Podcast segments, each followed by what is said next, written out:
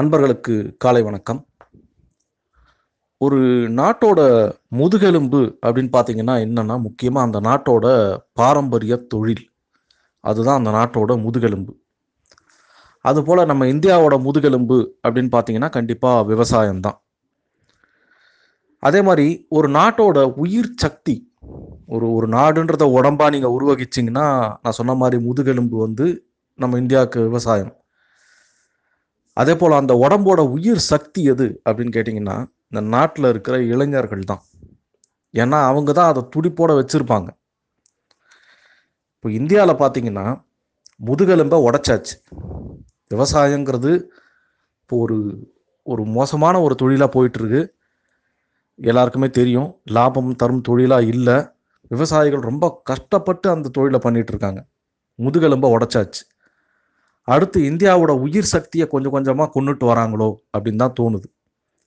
ஆமாம் இந்தியாவுடைய இளைஞர்கள் மாணவர்கள் நம்பிக்கை இழக்கிறாங்க பயப்படுறாங்க எதிர்காலத்தை ஃபேஸ் பண்ணுறதுக்கு இது எல்லாமே பார்த்தீங்கன்னா உண்மையிலேயே உயிர் சக்தி கொஞ்சம் கொஞ்சமாக குறைஞ்சிட்டு வருதுன்னு தான் தோணுது. நீங்கள் எல்லாமே பார்த்துருப்பீங்க இந்த நீட் அப்படின்ற ஒரு தேர்வுனால தமிழ்நாட்டில் ஒரு வார காலத்துக்குள்ள மூணு மாணவர்கள்.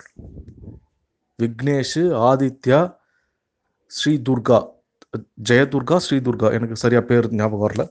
மூணு பேர் மூணு மாணவர்கள் தற்கொலை பண்ணிகிட்டு இருக்காங்க. எல்லாரும் கேட்கலாம். எல்லாரும் சொல்லலாம். மாணவர்களுக்கு வந்து ஈவன் நம்ம முதலமைச்சர் துணை முதலமைச்சர் எல்லாமே சொல்கிறாங்க மாணவர்கள் நிச்சயமாக இந்த மாதிரியான ஒரு கஷ்டமான சமயத்தை வந்து அவங்க எதிர்கொள்ளணும். எல்லாத்தையும் சந்திக்கிற ஒரு தைரியமும் மனப்பக்குவமும் வரணும். பெற்றோர்கள் அதுக்கு உதவி செய்யணும். இது இதுக்கெல்லாம் மனசுடைஞ்சு தற்கொலை பண்ணிக்கிட்டா இன்னும் வாழ்க்கையில் எவ்வளவோ இருக்கு அப்படிங்கிற மாதிரி எல்லாமே இருக்கு. நிச்சயமா உண்மைதான். அந்த மன தைரியம் இல்லாதவர்கள் தான் தற்கொலை பண்ணிக்கிறாங்க. அதை நான் மனப்பூர்வமாக நூறு சதவீதம் ஒத்துக்கிறேன். ஆனால் ஒரு விஷயம் நல்லா யோசிங்க. நம்ம மாணவர்கள் எப்படி சொல்லி வளர்க்குறோம் அப்படின்னா ஒரு மாணவன் படிக்கும்போதே அவன் ஏழாவது எட்டாவது படிக்கும்போதே அவன் என்னவா ஆகணும்? நீ ஒரு ஒரு கோல் வச்சுக்கணும். நீ ஒரு குறிக்கோள் இருக்கணும் உனக்கு. இப்படி தான் சொல்லி வளர்க்குறோம். நிறைய மாணவர்கள் குறிக்கோள் வச்சுக்கிறாங்க. நிறைய மாணவர்கள் குறிக்கோள் எதுவும் வச்சுக்கிறது இல்லை. அந்த குறிக்கோள் வச்சுக்காத மாணவர்கள் தான் நிச்சயமாக நான் சொல்கிறேன் என்னடா இப்படி பேசுறேன்னு நினைக்காதீங்க. நிச்சயமாக நான் இன்றைக்கி பேச போகிற பொருள் வந்து ரொம்ப சென்சிட்டிவான ஒரு விஷயம். இதுக்கு இதுக்கு உண்டான ஒரு ஆக்கப்பூர்வமான விவாதத்துக்கும் நான் வரவேற்கிறேன். நான் இப்போ சொல்ல போகிற கருத்துக்களில் நிச்சயமாக உங்களுக்கு எதிர்கருத்துக்கள் இருக்கலாம். அதை வந்து மறுபடியும் எனக்கு திருப்பி அனுப்பினீங்கனாலும் நான் அதை வரவேற்கிறேன். கண்டிப்பாக நம்ம விவாதிக்கலாம். நான் சொல்ல வந்தது என்னென்னா குறிக்கோள் வச்சுக்காத மாணவர்கள் பெரும்பாலும் வெற்றி பெற்றுறாங்க அப்படின்னு தான் நான் சொல்லுவேன். ஏன் அப்படின்னா அவங்க வந்து ஏதோ ஒரு தட்டு தடுமாறி படித்து வருவாங்க. ப- பள்ளி பள்ளிக்கூடத்துலேருந்து வரும்போது அவங்களுக்கு பெரிய மதிப்பெண்கள் எதுவும் இருக்காது. ஆனால் வாழ்க்கை அவங்களுக்கு கற்றுக் கொடுக்கும். நாம் எப்படியாவது முட்டி மோதி ஜெயிக்கணும்டா அப்படின்ற ஒரு எண்ணத்தோடு வருவாங்க. குறிக்கோள் வச்சுக்கிற சில மாணவர்கள் அந்த குறிக்கோளை அடைஞ்சிடுறாங்கன்னு வச்சுக்கோங்க. அது ஒரு வகை. ஓகே ஃபைன் வெற்றி. அவங்களுக்கு முடிஞ்சிடுச்சு. இன்னும் ஒரு சிலர் என்ன பண்ணுறாங்கன்னா குறிக்கோளை அடைய முடியல அப்படின்னா கொஞ்ச நேரம் கவலைப்படுவாங்க. அதுக்கப்புறம் என்ன பண்ணுவாங்கன்னா அவங்க அவங்க குறிக்கோளை மாற்றிப்பாங்க சரி ஓகே அது கிடைக்கலையா இது? அப்படின்ற மாதிரி போயிடுவாங்க. ஆனால் வெகு சிலர் நிச்சயமாக சொல்கிறேன் வெகு சிலர் ரொம்ப சென்சிட்டிவாக அந்த குறிக்கோளை வந்து அவங்க வாழ்க்கையில் அதுதான் நம்மளுடைய வாழ்க்கை அது இல்லைன்னா நம்ம தோற்று போயிட்டோம் அப்படிங்கிற ஒரு எண்ணத்தோடயே வளருவாங்க. கண்டிப்பாக அது நமக்கு வேணும் அப்படின்னு. அப்படிப்பட்ட மாணவர்கள் தான் தற்கொலை பண்ணிக்கிறாங்க. இந்த நீட் அப்படின்ற தேர்வை பற்றி நம்ம எடுத்து பார்த்தோம்னா national eligibility and entrance test very good super. உண்மையிலேயே அற்புதமான ஒரு நோக்கத்துக்காக கொண்டு வந்தாங்க.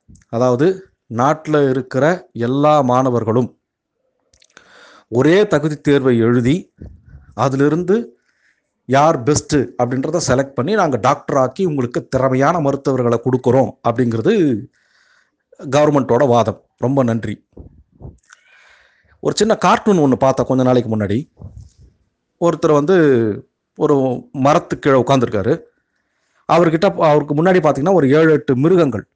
விலங்குகள் நிற்குது என்னென்ன விலங்குகள்னு பார்த்தீங்கன்னா யானை குதிரை குரங்கு புலி அணில் மீன் அப்புறம் முதலை இதெல்லாம் இருக்குது.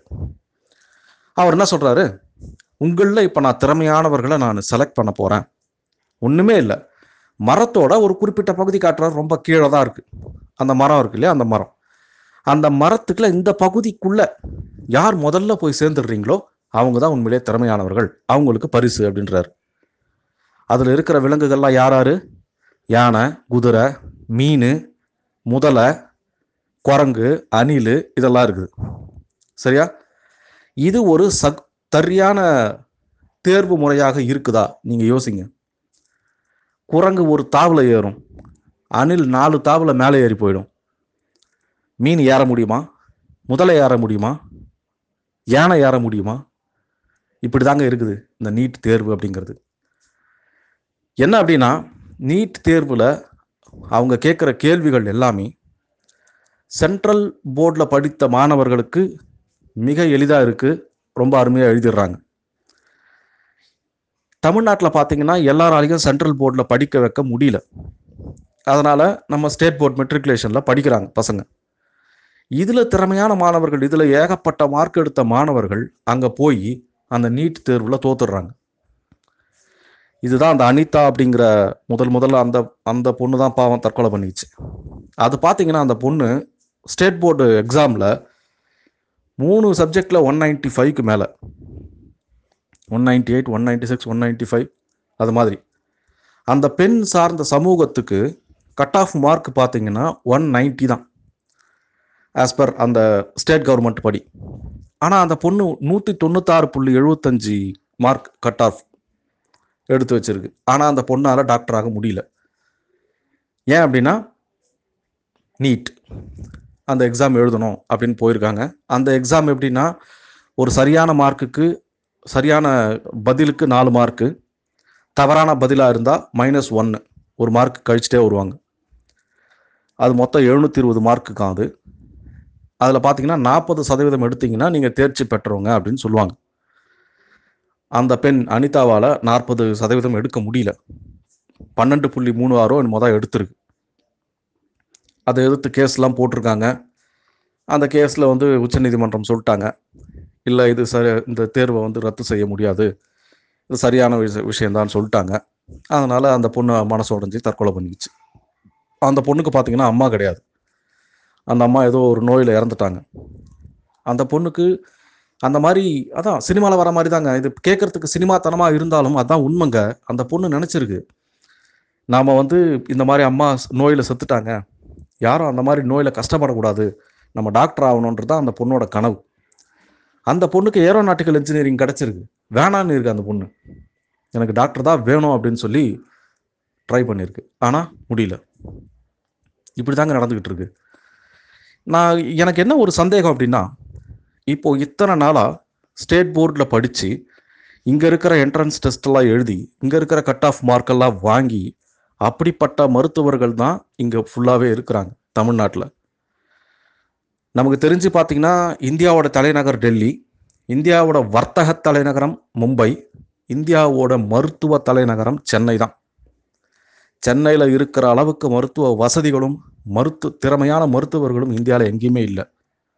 பெங்களூர் கொஞ்சம் சொல்கிறாங்க பெங்களூர் ஓரளவுக்கு வந்துகிட்டு இருக்கு. அது மாதிரி பார்த்தீங்கன்னா என்ன குறைஞ்சி போயிருச்சிங்க அப்படின்னு எனக்கு புரியல. ஓகே. அவங்க அவங்களுடைய மத்திய அரசுடைய நோக்கம் என்ன அப்படின்னா இந்தியாவில் இருக்கிற எல்லாரும் ஒரே சரிசமமாக திறமையோடு இருக்கணும் அப்படின்னு நினைக்கிறாங்க. வெல் அண்ட் குட் நல்ல விஷயந்தான் நாங்கள் ஃப்ரெண்ட்ஸ் எல்லாம் போன ஒரு ரெண்டு வாரத்துக்கு முன்னாடி டிஸ்கஸ் பண்ணிட்டு இருக்கும்போது அதை தான் பண்ணோம். இப்போ தமிழ்நாடு பார்த்தீங்கன்னா ஏனியில் ஒரு ஒரு ஏனியில் ஏறி போயிட்டுருக்கோன்னு வச்சுக்கோங்க. அந்த ஏனியில் டாப்பில் இருக்குது தமிழ்நாடு. மற்ற மாநிலங்கள் வட மாநிலங்கள்லாம் கீழே இருக்குது நாங்கள் எல்லாத்தையும் சமமாக கொண்டு வர போகிறோம் அப்படின்னு சொன்னால் அவனையும் மேலே ஏற்றி கொண்டு வரணும். அப்படி பண்ணணுமே தவிர மேலே ஏறி இருக்கிறவனை கீழே இறக்கி விட்டுட்டு இவனை ஏற்றக்கூடாது இப்போ எனக்கு என்னமோ அந்த வேலை தான் நடந்துகிட்டு இருக்க மாதிரி தெரியுது. ஏன் இவ்வளவு நீட்டுக்கு எதிர்ப்பா? இப்படி பேசுறீங்க அப்படின்னா நான் என்ன சொல்றேன்? நீட்டுக்கு நான் எதிர்ப்பு சொல்லவே இல்லை. நீங்கள் என்ன பண்ணணும் அப்படின்னா ஒரு அரசாங்கம் என்ன செய்யணும்னா இப்போ புதிய கல்விக் கொள்கையெல்லாம் கொண்டு வராங்க. அந்த புதிய கல்விக் கொள்கையில நிச்சயமாவே அதுல அதுல இருக்கிற உறுப்பினர்களை பத்தி பார்த்தேன். எல்லாமே மிகச்சிறந்த கல்வியாளர்கள்.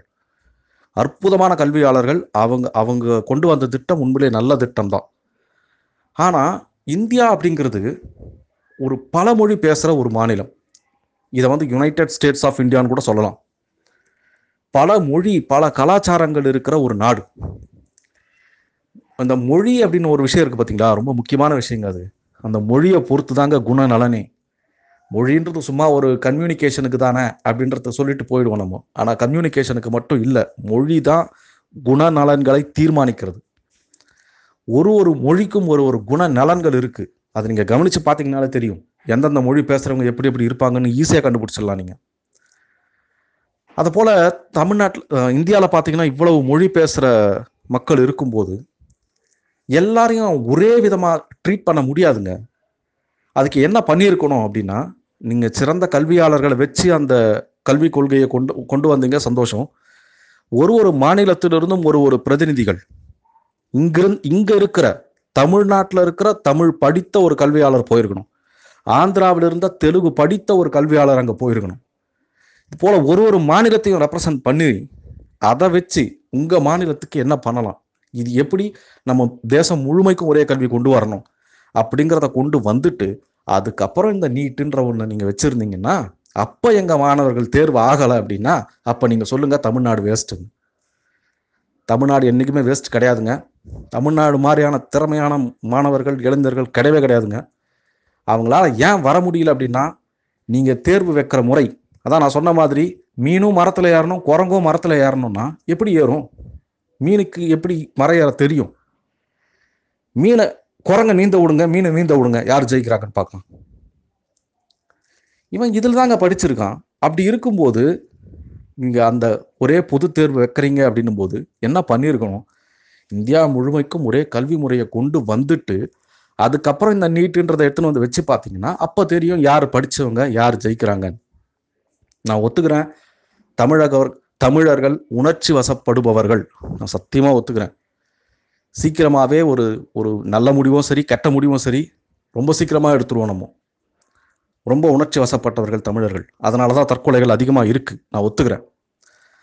ஆனால் நான் சொன்ன ஏற்கனவே சொன்ன மாதிரி இந்த குறிக்கோள் கிடைக்கலன்னா வேற ஒரு குறிக்கோளுக்கு மாத்திக்கலாம் அப்படிங்கிற எண்ணம் கொண்டவர்கள் மாத்திக்கிறாங்க. அப்படி மாத்திக்க முடியாதவங்க இதுதான் நம்ம வாழ்க்கை அப்படின்னு நினைச்சவங்க இந்த மாதிரி முடிவை தான் எடுக்கிறாங்க.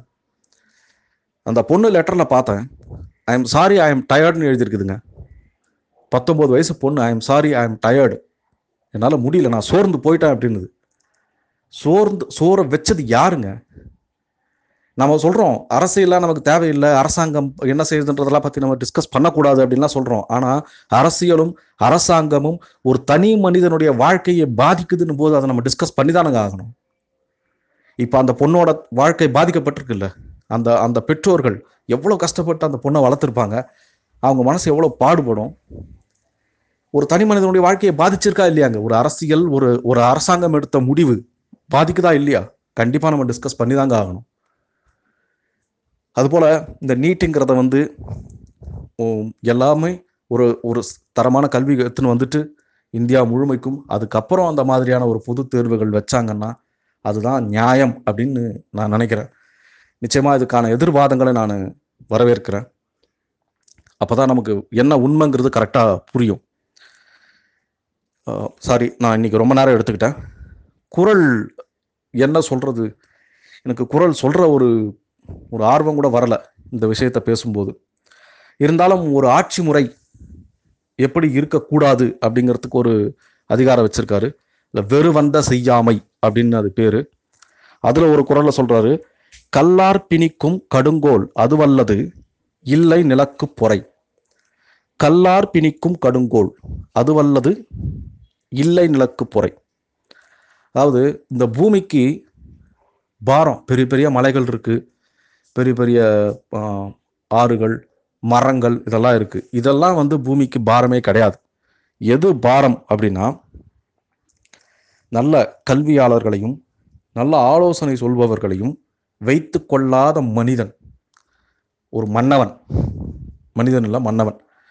நல்ல கல்வியாளர்களையும் நல்ல ஆலோசனை சொல்பவர்களையும் நாட்டை முறையாக வழிநடத்த உதவுபவர்களையும் வைத்து கொள்ளாத மன்னன் எவன் ஒருத்தர் இருக்கிறானோ அவன் பூமிக்கு பாரம் அப்படிங்கிறது சொல்கிறார் நான் அப்படி இருக்காங்கன்னு நான் சொல்ல வரல.